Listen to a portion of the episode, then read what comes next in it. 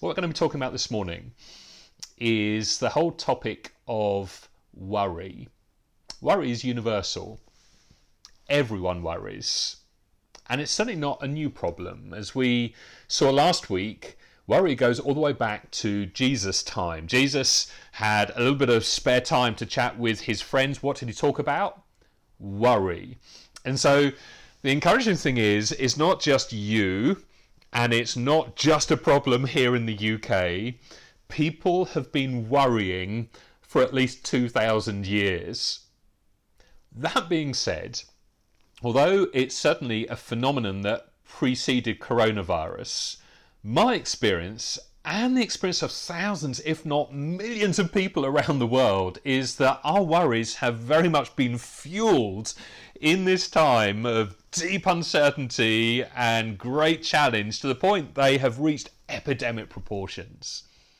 However, the good news is, as we began to unpack last time, Jesus, in this famous passage here in Matthew 6, presents a strategy for overcoming worry. And unlike so many of the strategies that I think we can adopt, it offers a genuine route to freedom. You see, very often, I think when we're feeling overwhelmed, we can adopt strategies that are really unhelpful, strategies that end up limiting us and certainly don't free us. Perhaps the most common of these strategies is simply not thinking about it. We can try, can't we, to suppress our feelings, just push them down. Problem is, when we try to suppress things, they don't actually get dealt with. In fact, when we push them down, they just end up exploding back stronger than before. Or, I think as Christians, maybe we hear sermons based on Jesus' words here that say things like, just don't worry. And the assumption is that you can just snap out of it. But you know as well as I do, it's not quite that simple, is it? If you could simply stop feeling anxious, if you could just turn it off like a tap, then I'm guessing you would probably have done it by now. But actually, as I want to try and show you today, Jesus wasn't offering a commandment, he was offering us a route to freedom. For the record, I should probably just make the point that in reality, not all worry is unhelpful. In fact, worry can be incredibly healthy. Like, for example, if the smoke alarm starts going off in the middle of the night and there are flames coming under my bedroom door, then it's unhealthy to tell myself to just stop worrying and simply roll over and go back to sleep again. And so, worry can be a healthy response to a given situation. The problem is when worry and anxiety have reached a volume or have become so incredibly dominating that we find it hard to think of anything else. It's like this God given mechanism that is supposed to protect our lives begins to try and steal our lives. And what Jesus shows us in this passage is how to go about dealing with the unhealthy kind of worry and start getting our life back again if you remember from last week, Jesus starts by saying, I want you to look at the birds. Won't you look up from your situation? Look out at the world around you. Please don't close your eyes to what creation is giving witness to. Pay attention. Despite the many and various attempts of humanity to mess things up, God has successfully sustained the world for quite some considerable time now. And He loves you. And He values you. And He cares deeply for you. So, what's stopping you believing that He can sustain you? He's calling us to think, to consider. He's very much targeting our mind. And if you remember from last time, to make this practical, uh, I try to encourage you not to think of your mind as a cup that you can just empty of worry, but instead to think of it as a set of scales where you get to balance your worry with truth. But Jesus knows that we can't simply rationalize our way out of worry. You see, when anxiety intensifies, it can have a paralyzing effect, can't it? We become less able to think clearly. We, we can't see all the available options. We can't see the bigger picture. We, we can't see objective reality anymore. It's like anxiety keeps us from thinking straight. And so, right at the very end of this passage, in verse 34, Jesus offers some incredibly practical advice to help us separate our worries into two different categories. He says, So don't worry about tomorrow, for tomorrow will bring its own worries. Today's trouble is enough for today. Now, Jesus here hits on what I think is one of the most important principles when you're dealing with worry. There are basically two types of worry there's worry for today and worry for tomorrow. If you like, there are solvable worries, things you can do something about today, uh, and there are floating worries. That they're, they're not definable problems, they're just a whole series of what ifs. What if that happens? What if that doesn't happen? What if she does this? What if he does that? What if that emerges? A series of what ifs. For example, I know there are quite a few keen gardeners in the church, of which, for the record, I am not one. But imagine you spot a weed in your garden. There's a solvable worry there. You, you can take action by bending down, pulling it out of the ground. You've dealt with it. You can throw it away, get on with your day.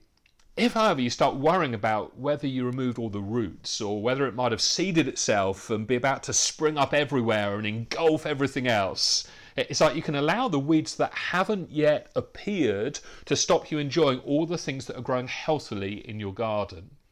Now, for most people, solvable worries are things they can do something about. So you might be watching this right now and you're concerned about your future employment, or maybe you've been put on furlough and you need to prepare for going back to work full time. There are practical things you can do to resolve these worries. But for many of us, we aren't constrained by our solvable worries. It's actually the floating worries that are problematic for us. Our floating worries are things that haven't appeared yet, that the weeds that haven't arrived in my garden, but I'm worrying will arrive. And floating worries tend to take up the majority of our mind space. But Jesus says, don't worry about tomorrow, for tomorrow will bring its own worries. Today's trouble is enough for today. So I think when Jesus says don't worry, he's not saying don't worry about today. What he's saying is don't worry about tomorrow. what he's effectively saying is look, there are solvable problems that you can tend to today, and there are these floating problems that you could get caught up with, but you can't do a whole lot about them. You, you can't deal with them today. Uh, and he's calling us into this focus on the here and now and not to focus on what may or may not happen hypothetically in the future. Jesus is saying, don't catastrophize the future because you're powerless to change the future. But bring your focus and attention into the now and attend to the needs of today. He's saying, just deal with what you can today and won't you trust me for the future? The Mind and Soul Foundation, which have a whole host of really helpful resources on this whole topic. They estimate that 90% of the worries that constrain people are these floating worries. That means that we're spending in the region of 90% of our worrying time wasting time thinking about things that will probably never happen when actually there are quite a lot of significant things that need to be tended to in the moment, but we're distracted from those things. And the rest of the time that we could be living and enjoying God's goodness is massively impacted. And so, if we could just become proficient at separating out these two different kinds of worry the solvable worries that need our attention, and the floating worries that don't and I think we could find a tremendous amount of freedom here. It's a bit like going to New Street Station. A train's coming and going the whole time, but I'm not obligated to get on them all. I mean, if I tried to, it'd be pretty dangerous and exhausting. I, I get to choose which one I want to get onto. Yeah, it's like I, I can't stop the trains coming to the station and opening their doors, but I don't have to choose to get on board. Psychologists say that you'll have between 18 and 50,000 different thoughts every day. And of those 18 to 50,000 thoughts, maybe only 3 to 4,000 of them are useful. So you don't have to attend to the 50,000 thoughts in your mind. They're, they're just like the, the trains that come into New Street Station and open their doors. You can choose which one you want to get onto in any given moment. Which sounds great in theory, doesn't it? But how do you actually, practically go about doing that? Well, let me earth this a little and provide you with a couple of tools that I'm hoping will help you recognize which particular trains of thought are opening their doors to you. Last time, I encourage you to think of your mind as a set of balancing scales.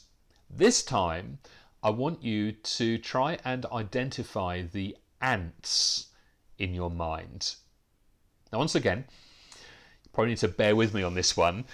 ANTS stands for automatic negative thoughts. You get that? Automatic negative thoughts. It's like if you want to get freedom from worry, if you want to help navigate your anxiety, one of the first steps is to identify your automatic negative thoughts, your ants. You might find you have particular themes around those that they might be around health or finances or relationships or self-esteem but typically you, you find yourself worrying about the same sorts of problems the same kinds of issues over and over and over again but when you begin to identify what your ants are then you can begin to address them now to try and make this even more practical some of you might benefit from keeping a thought record chart just every day, jot down, note down on your phone or on paper some of the regular anxieties or worries that you have. And here's what I predict will happen it'll help you do three things. First, it'll give you a more active awareness of what you're thinking about and what's really bothering you. Second, you can then work out which are solvable worries and which are floating worries.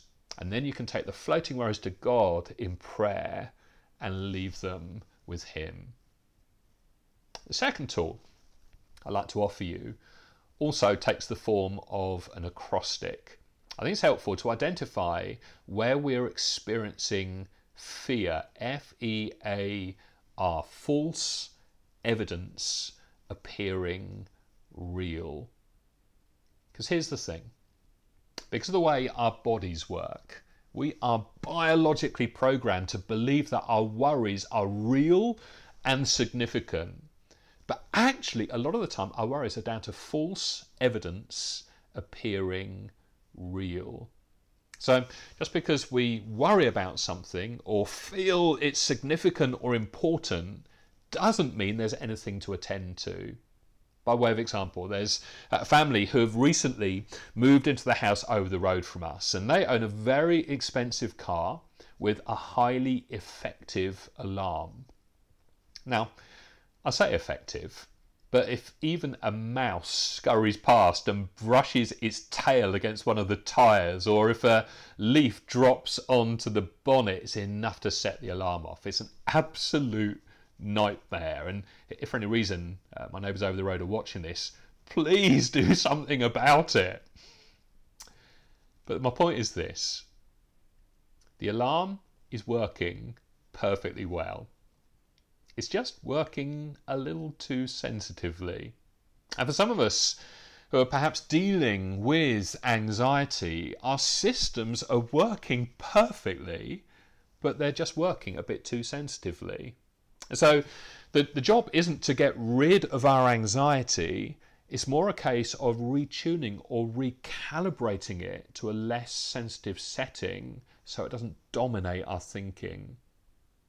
Which actually, to some degree, I suggest most of us need to do right now.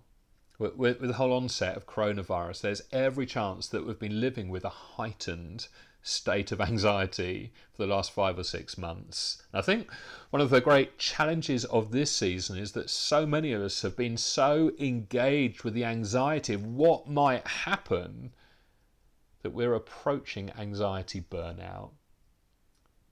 But God can bring us back to a place of peace.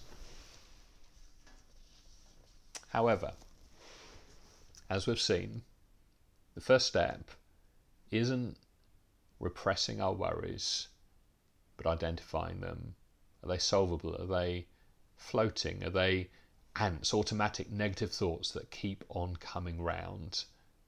And how am I responding to all of this? And then what Jesus is encouraging us to do here is make new appraisals, to think differently about our fears. Jesus invites us to think differently about our world and about our lives, to consider where we're falling prey to false evidence appearing real.